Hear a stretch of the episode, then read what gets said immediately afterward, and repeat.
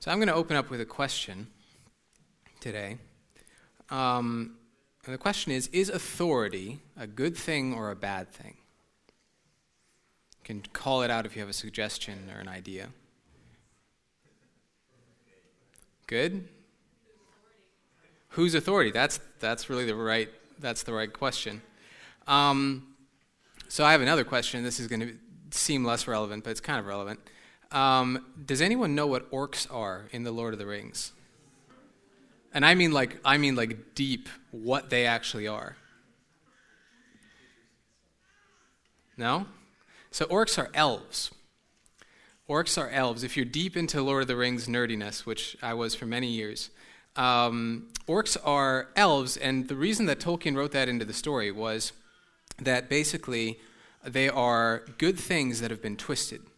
Because what Tolkien writes, and there's a, there's a quote that he writes, he says that the shadow that bred them can only mock, it cannot make, not real new things of its own. And then it talks about how he it only twisted and ruined the orcs from already living creatures because Satan and evil can't actually make something of its own, can't actually make something new. And Tolkien is obviously a, I mean, I hope you know this, that he's a very Christian thinker and he weaves all these kind of themes uh, throughout his books. And so the, the, the connection there is that, like all things in God's world, um, authority is a good thing when it's used rightly, uh, and it's a bad thing when it's twisted and perverted and used for wickedness. All right, so the, it, was the, it was the right, the right counter question whose authority? Because uh, in our culture, I think we tend to, we, I don't think this, I know this, we tend to think of freedom as the ultimate value, as if it's a good in and of itself uh, and authority as something that's inherently kind of suspect and open to challenge and critique. Uh, so even the idea of kingship, which is what we're going to be talking about today, is kind of something that our country was founded against. Um, but freedom isn't really good in and of itself, right? I think we all kind of know this. I mean, if we let our children have freedom in their diet, then it would just be like coffee and I, or not coffee, uh, I, candy coffee. Maybe, maybe I'm tired. I don't know. Candy and ice cream all day, and it, it would sound amazing until like an hour later when you have a serious, you know, stomach ache. And then they would do it all again the next day, and then two years later it'd be like hospital and malnutrition and no teeth and and all those sorts of fun things. Um, because a freedom of a certain kind breeds death and slavery. John 8, Jesus says, Whoever makes a practice of sin is a slave to sin.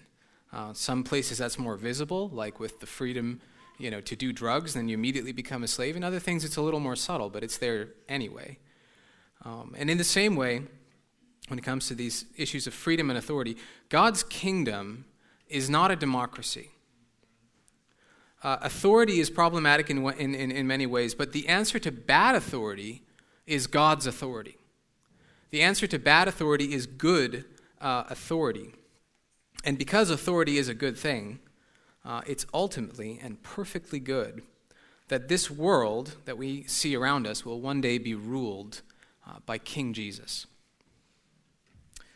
Um, you know, one of the Christmas songs that we sing, we sing about how Jesus was born a child uh, and yet a king.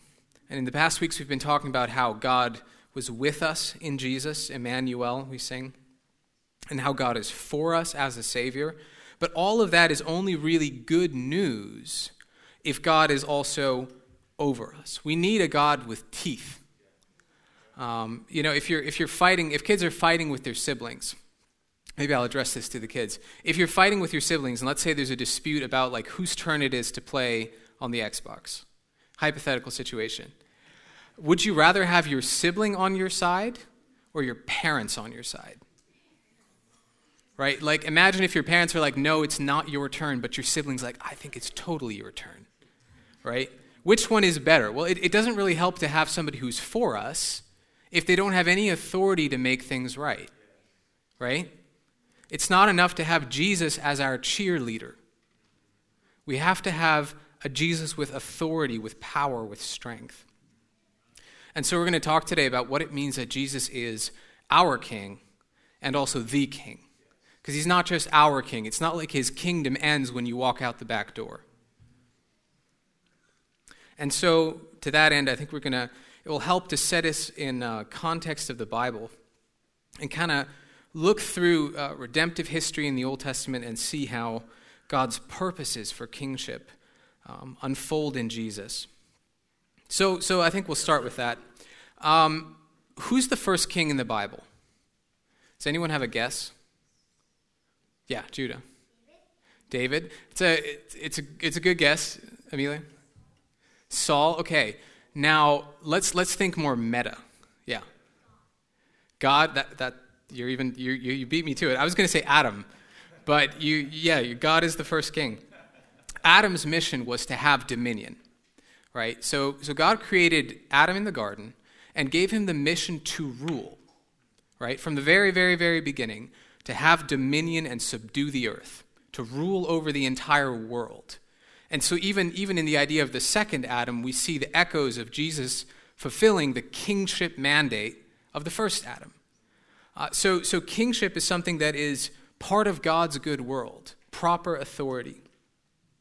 Uh, and Adam should have exercised that proper dominion over the animals, and instead he actually ended up listening to one of the animals uh, and plunging the world into sin. And there are echoes of the kingship idea uh, all throughout the following stories, including the idea of um, Abraham possessing the land, presumably as kind of like a ruler. Uh, and Abraham, kind of, there's these stories where Abraham is negotiating with other kings and going out and say, you know, going to war against other kings. So there's echoes of the kingship idea, but we only really get the explicit kind of spelling it out again in Genesis 49, 8 to 10. And I have a slide of that, I think. Um, this is after the story of Joseph. And the blessing, it's the blessings of Jacob on his 12 sons. Uh, and they really kind of set the stage for Israel's history. Because up, up until that point, we're kind of doing Israel's history with the family, right? It's just individual kids. But then at the end of Genesis and the transition to Exodus, that's where we kind of really move into the story of the people of Israel. And, and there are these promises that are being given to each one of the individual children. So let me read this out. Um, we read 49, 8 to 10. Judah, your brothers shall praise you, and your hand shall be on the neck of your enemies. Your father's sons shall bow down before you. Judah is a lion's cub. From the prey, my son, you have gone up, and he stooped down, and he crouched as a lion and as a lioness. Who dares rouse him? And here's the blessing The scepter shall not depart from Judah, nor the ruler's staff from between his feet, until tribute comes to him and to him shall be the obedience of the peoples. So Judah is going to be literally the king of the world, or someone from Judah is going to be the king of the entire world. It's the obedience of the nations. All the other countries is going to be to somebody from this tribe. And so God isn't done with the idea of a, a ruler or a representative king. The ruler's staff belongs to Judah. But let's, let's pause here for a second. Uh, why Judah? Is Judah the, is, is Judah the oldest in the family? No, who's the oldest? Trivia question. The oldest son of Jacob. He's a very, he's, he, I, get, I get that nobody knows because he's not really that important long term, which is kind of the interesting thing. Yes. Yes, Reuben. Good. Yeah, it's Reuben. So Reuben is actually the oldest kid. And what we see with Judah is actually a very interesting thing. And I'm going to use a big word here and then I'm going to explain it. So, so you know, stay with me. Um, what we see here is the reversal of the law of primogeniture.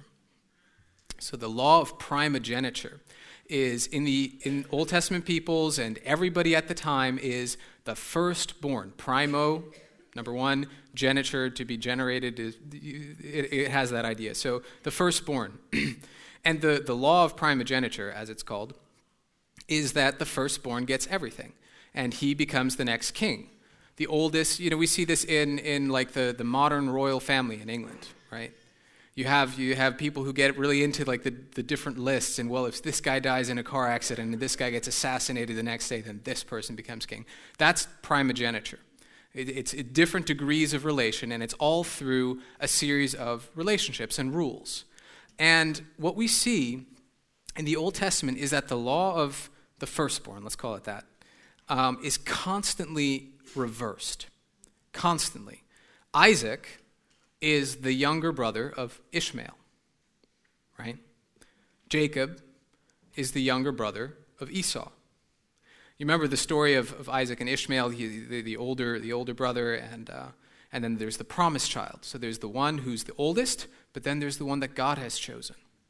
Uh, same exact thing with Jacob and Esau, and Judah and Reuben. And famously, David and Solomon both had older brothers that were presumably going to be the king. Right? In 1 Samuel 16, when Samuel goes to anoint David, and we're going to get to David later, um, he says, Oh, look at, look at this oldest look at this oldest son. This is the one. Uh, same thing with, uh, with Solomon. He actually has to fend off a very fast and early challenge to his throne from his older brother, but he's the chosen one. So why? Why, why does God pick the one who isn't the oldest? Well, it's to show that God is in control. It's to show that God is the one who decides, and God is the one who is working salvation. It isn't according to just the normal procedures, just the oldest kid, the strongest kid. It isn't the person who looks more qualified. I mean, Esau literally had more hair on his chest than his brother, right? We are told this. Esau was the stronger warrior, he was the, he was the presumptive guy but God is in control of the promised line. And in Romans 9, we hear that it's exactly for this reason that God shows that it's His choice and not human effort and not human strength that is actually specifically tied to that choice of Jacob over Esau. And so we see that it's not by human power that God builds his kingdom. He doesn't look for impressive people and pass over the unimpressive. That's what we do. But God's power is shown to be perfect in weakness. It's what he says in, in 2 Corinthians 12, where, where Paul talks about how he's so physically weak and he has whatever kind of you know, problem that he describes as this thorn in his flesh. And God says, This is perfect for me. Right? This is my grace is enough for you. You don't need to be healed. You don't need to be this strong super preacher specimen. My power is made perfect in weakness. And then there's a second twin kind of motif uh, taking you back to English class motif, something that is kind of woven through the story, um, that shows up again and again. And God shows his control over the line of the king in that all of the patriarchs' wives are barren. Have you ever noticed this? Sarah is barren. She is ancient, has no children. That's not really a normal thing. It's not really something that you could kind of choose at the time without getting like too detailed there um, if you don't have kids by the time you're 80, you're, you're, there's something physically wrong.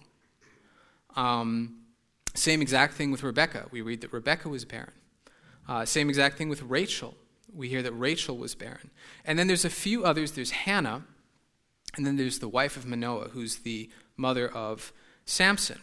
And in every case, so it's a woman who's unable to have children, who would at the time be considered really lowly and despised. And it's not necessarily that she would be considered like, not, it's not necessarily that she would be despised. It's just, it is, it's embarrassing in the sense that at the time, it's one of your only ways to contribute to your family. There are no office jobs at the time for women, right? So if you're dealing with the situation of a farm, you're either a muscular guy or you're making muscular guys, right, who can work on the farm.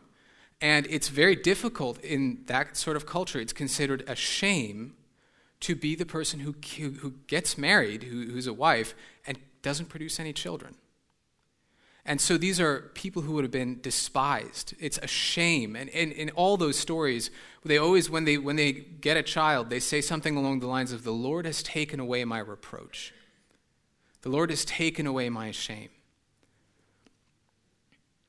And so God shows that He exalts the lowly, those who would traditionally be looked down on in society younger brothers, childless women. Those are exactly the people that God uses to bring his king from humble and unexpected surroundings. By the way, what I didn't mention is every single one of these women either produces a great savior in Israel, like Samson, like uh, Joseph, right? Because uh, Rachel, uh, Rachel is not the mother of Judah, but she is the mother of Joseph, who saves all the people.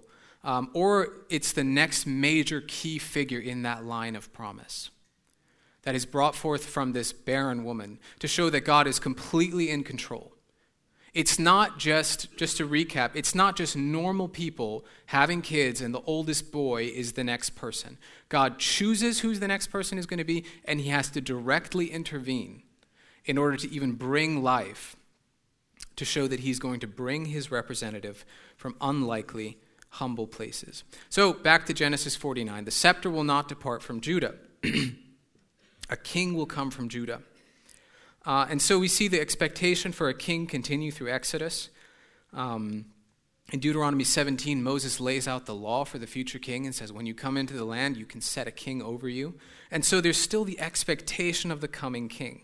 And all of that brings us to kind of the main story for today, long introduction of 1 Samuel. Um, and which 1 Samuel, which is about the, the coming of the king. And so today we're going to be talking about 1 Samuel and Hannah's story. So it all kind of starts in a small town um, during the days, and you can open your Bible if you want to follow along. This is 1 Samuel 1, and I'll kind of walk us through it. So it all starts in a small town in Israel during the days of the judges. And the judges at the time were functioning like sort of quasi kings or rulers over Israel. And then in verse 1, we read there's a certain man from Ramathaim Zophim of the hill country, and I'm not going to read all the names. His name was Elkanah, an Ephrathite, and he had two wives, not recommended, by the way. Um, the name of the one was, and, and you can see why it's not recommended in the story, actually. So that's actually, I'm going to do a little aside here. A lot of the times we, we kind of don't really know how to read stories, and we, we, we read about people having multiple wives, and we think the Bible is saying that's a good thing until you kind of look a little bit deeper at the stories and realize that everyone who has multiple wives in the entire Old Testament has problems, right? Where, where there's like, you know, the, the, either, either Hannah and her rival, or in the, in the other stories, um, I'm blanking on the name, Rebecca and uh, what's her name? Uh, obviously Rachel and Leah, but then Rebecca has a, a servant. I don't remember Rebecca's servant, but there's always a, there's always a problem. There's always tension there. Um, so, anyway, he had two wives. The name of the one was Hannah, and the other was Peninnah. And Peninnah had children, but Hannah had no children. I'm going to skip down to verse 6 here. And her rival used to provoke her grievously to irritate her, because the Lord had closed her womb. And so it went on year by, week, by year. And it talks about how they went up to the house regularly of the Lord. And as often as she went up to the house of the Lord, she used to provoke her. Therefore, Hannah wept and would not eat. And so we read about how Hannah goes into the temple uh, and she's praying and she's weeping before the Lord. And we read in verses 19 through 20 that the Lord remembered Hannah. And in due time, Hannah conceived and she bore a son, and she called his name Samuel, for she said, I have asked for him from the Lord. And the name Samuel means God hears or God answers. And Hannah dedicates him to the Lord, saying, For this child I prayed. And the Lord granted me my petition that I made to him. Therefore I have lent him to the Lord. As long as he lives, he is lent to the Lord. So we see the, the barren woman kind of idea or motif pop up again uh, about how God and, well, I'm not going to do the, I'll, I'll let Hannah do the interpretation. So in chapter 2, which is our main text, verses 1 through 10, uh, Hannah prays, and it's Hannah's song. And, uh, yep, I have it. And you can follow along here, or I'll, I'll read it out. Hannah prays after this and says, my heart exults in the Lord. My horn is exalted in the Lord. My mouth derides my enemies because I rejoice in your salvation. There is none holy like the Lord, and there is none beside you. There is no rock like our God. Talk no more so very proudly. Let not arrogance come from your mouth, for the Lord is a God of knowledge, and by him actions are weighed. So notice, you'll notice here the theme of the reversal of the humble and the proud. So follow it along.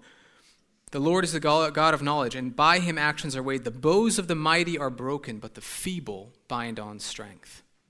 Those who were full have hired themselves out for bread, but those who were hungry have ceased to hunger. The barren has borne seven, but she who has many children is forlorn. The, ki- the Lord kills and brings to life. He brings to Sheol and raises up. He makes poor and makes rich. He brings low and he exalts. He raises the poor from the dust He lifts the needy from the ash heap to make them sit with princes and inherit a seat of honor. For the pillars of the earth are the Lord's, and on them he has set the world.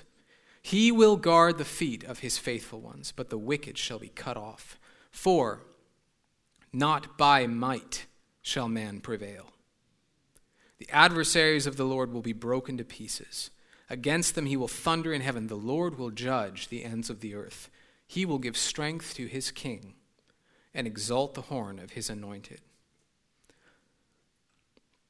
So we see these themes reappearing that God is the one who acts, not by human might shall man prevail. Talk not so very proudly. The bows of the mighty are broken, but the feeble bind on strength. The Lord brings, uh, kills and brings to life. So you might say, okay, that's a cool story about Hannah.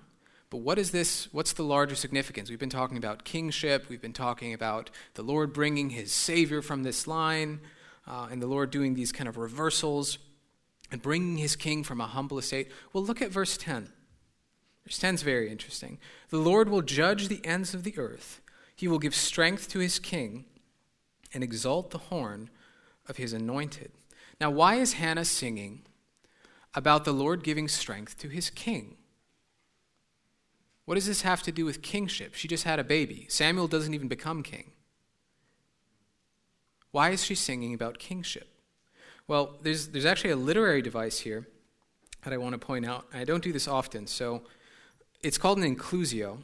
And an inclusio is when you start with you start and end a song or poem with the same line and sort of bracket it all. So like in Genesis 39, or, or a story, it can be that as well. Like in Genesis 39, it starts with the Lord was with Joseph and he was successful. And the last verse of Genesis 39, so the Lord was with him and made him successful. Can anyone guess what Genesis 39 is about? It's about the Lord being with Joseph and making him successful. So the story kind of opens on one note, fills in the detail, and then closes on the same note. Well, Hannah's song opens with, My heart exalts in the Lord, my horn is exalted in the Lord. And it closes with, the Lord will give strength to his king and exalt the horn of his anointed. I think I have a, uh, yeah, I have the, the connection there.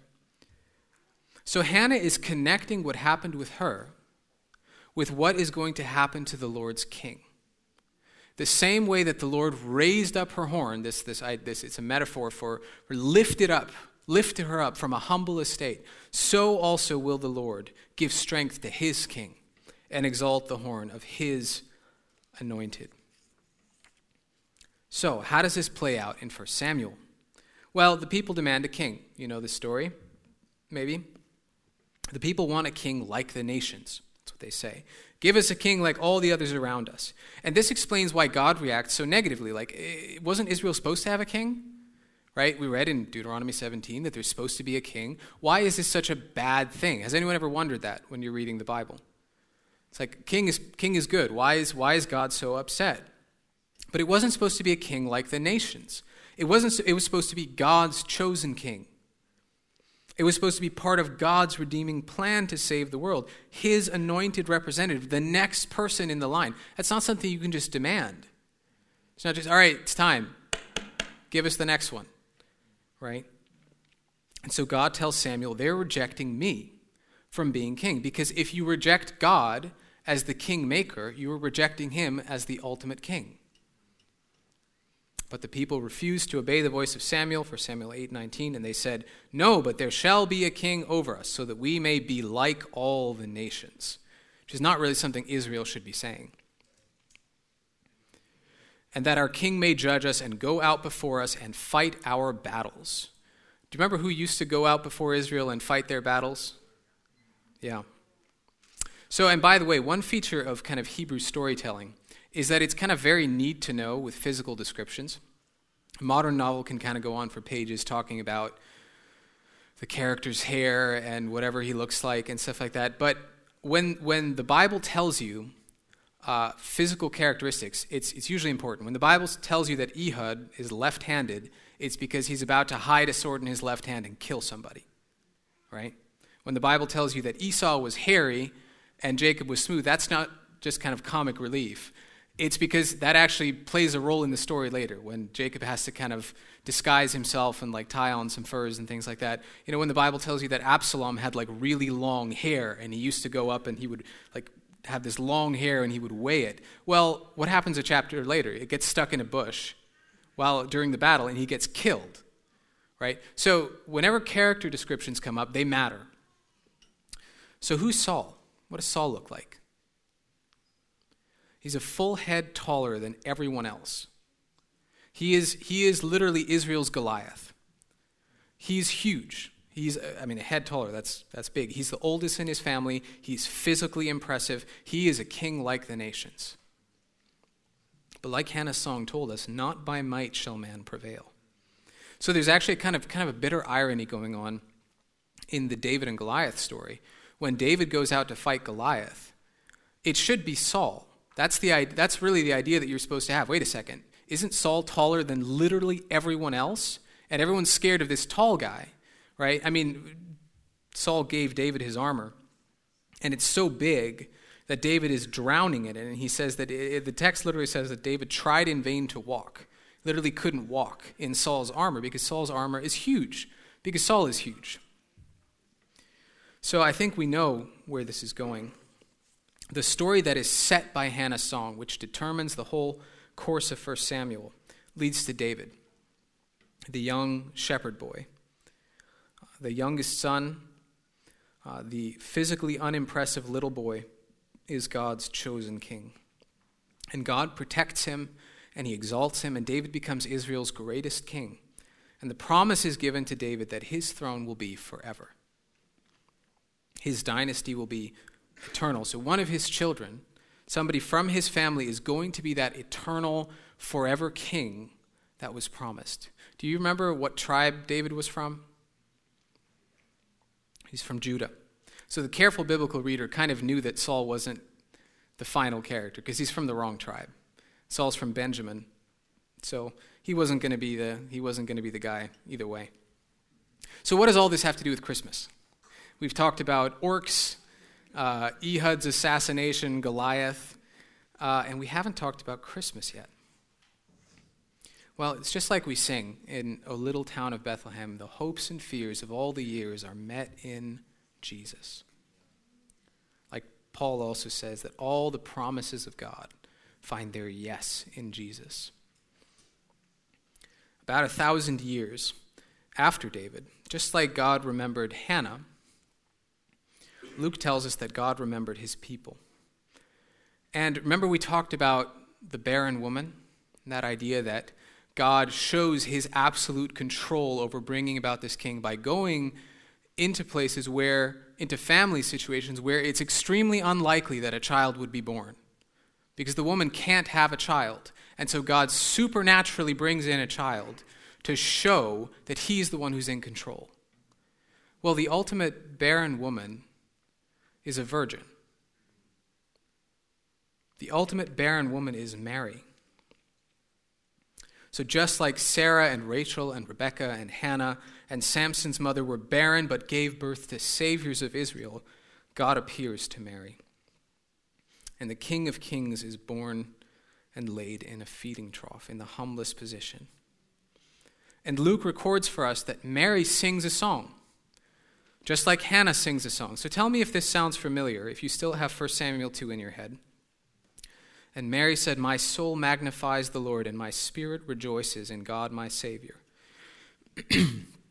For he has looked on the humble estate of his servant. Behold, from now on all generations will call me blessed, for he who is mighty has done great things, and holy is his name. And his mercy is for those who fear him from generation to generation. He has shown strength with his arm, he has scattered the proud in their thoughts. He has brought down the mighty from their thrones and exalted those of humble estate. He has filled the hungry with good things, and the rich he has sent away empty. Does that sound familiar? He has helped his servant Israel in remembrance of his mercy, as he spoke to our fathers, to Abraham, and to his offspring forever. This isn't just coincidence. Mary's song is modeled on Hannah's song picks up almost all of the key themes and repeats them in slightly different words, which further brings this kind of connection between the barren woman idea and Mary. And so when we read H- Hannah's song and Mary's song side by side, we see that the Lord reverses our expectations. The Messiah isn't born into a royal kingly house, he's born into a humble family. So Jesus wasn't born as a political leader, but God will exalt his king. He will lift up the horn of his anointed. Not by human effort, not by human might shall man prevail. And yet, Jesus is the promised king, the son of David, God's chosen king. Just like Saul tried to kill David and failed, Herod, the king at the time, tries to kill Jesus and fails. But there's still a problem here. Remember that we talked in the beginning about how God being for us is not good news unless he has power. God being for us is, I mean, it's nice that Jesus is the king, but what does that have to do with us now? How does that answer the problem that we talked about? Well, Jesus came humbly in a manger, humbling himself to the point of dying on the cross, but that's not how he's coming back. Jesus is not coming back humbly. When Jesus comes back, he's not going to be an infant, he's going to be a king. So let's read about Jesus' second coming and see if this strikes us a little bit differently. This is from Revelation 19. Then I saw heaven opened, and behold, a white horse. And the one sitting on it is called faithful and true, and in righteousness he judges and makes war. His eyes are like a flame of fire, and on his head are many diadems, and he has a name written that no one knows but himself. He is clothed in a robe dipped in blood, and the name by which he is called is the Word of God. And the armies of heaven, arrayed in fine linen, white and pure, were following him on white horses. From his mouth comes a sharp sword with which to strike down the nations, and he will rule them with a rod of iron. He will tread the winepress of the fury of the wrath of God Almighty. And on his robe and on his thigh he has a name written King of Kings and Lord of Lords. And we don't always like to hear those kind of descriptions, but that is good news. That is good news. Jesus is the King of Kings and when he comes back, every knee will bow, even the knees of those who rejected him, the knees of those who persecuted his church, the knees of the most stubborn atheist will bow when Jesus comes back in glory.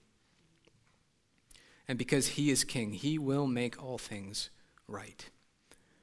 Like Isaiah tells us, he will sit on the throne of David, and of the increase of his government and of peace there will be no end. So, how do we live in light of Jesus' kingship? First of all, we obey him because he's our king. We build his kingdom. Because Jesus is our king and our Lord and our ruler, we follow him, knowing that he is coming to make all things right. Second, we entrust ourselves to him instead of taking revenge See, part of the reason that it's good news that Jesus is coming back in glory and power is that we don't have to make sure everything is right now. That's Jesus' job. Jesus is going to make sure that absolutely everything is right. So I, I think it's in 1 Peter, I didn't write down the passage. Um, it talks about how Jesus, when he was reviled, did not answer back, but entrusted himself to him who judges justly and set us an example in that same way. That when, when something happens to us, when we're slighted, when we feel like something's unfair, as Christians, we have a supernatural ability to bear that, at least we should, knowing that Jesus is coming back one day. And he's going to make absolutely everything right. And third, we live in hope because he will rule over all creation one day. Just like Adam should have subdued the whole earth, subdued the whole creation, and all creation was thrown into curse when he failed, Jesus comes to make his blessings flow as far as the curse is found. Every sickness, every disease, every hurricane, every cancer cell will be destroyed when King Jesus comes to make all things right. That's, that's the message of Jesus' kingship. So, on this fourth of Advent, the last Advent where we position ourselves and posture our hearts in such a way that we expect the coming of Christ. We remember his first coming next week, and we, right now, uh, specifically on this Sunday, expect and ask for and look for his second coming to make all things right. Because his first coming deals with sin, yes, but that's not the only need we have. We need a God who makes all things right. We need a God who judges. We need a God whose robe is, robe is dipped in blood and who has a name on his thigh King of Kings and Lord of Lords. So, as Jesus tells, himself, tells us at the end of Revelation, he who testifies to these things says, Surely I am coming soon. And like John replies in the very last words of our Bible, Amen. Come, Lord Jesus. I'll pray. We'll close.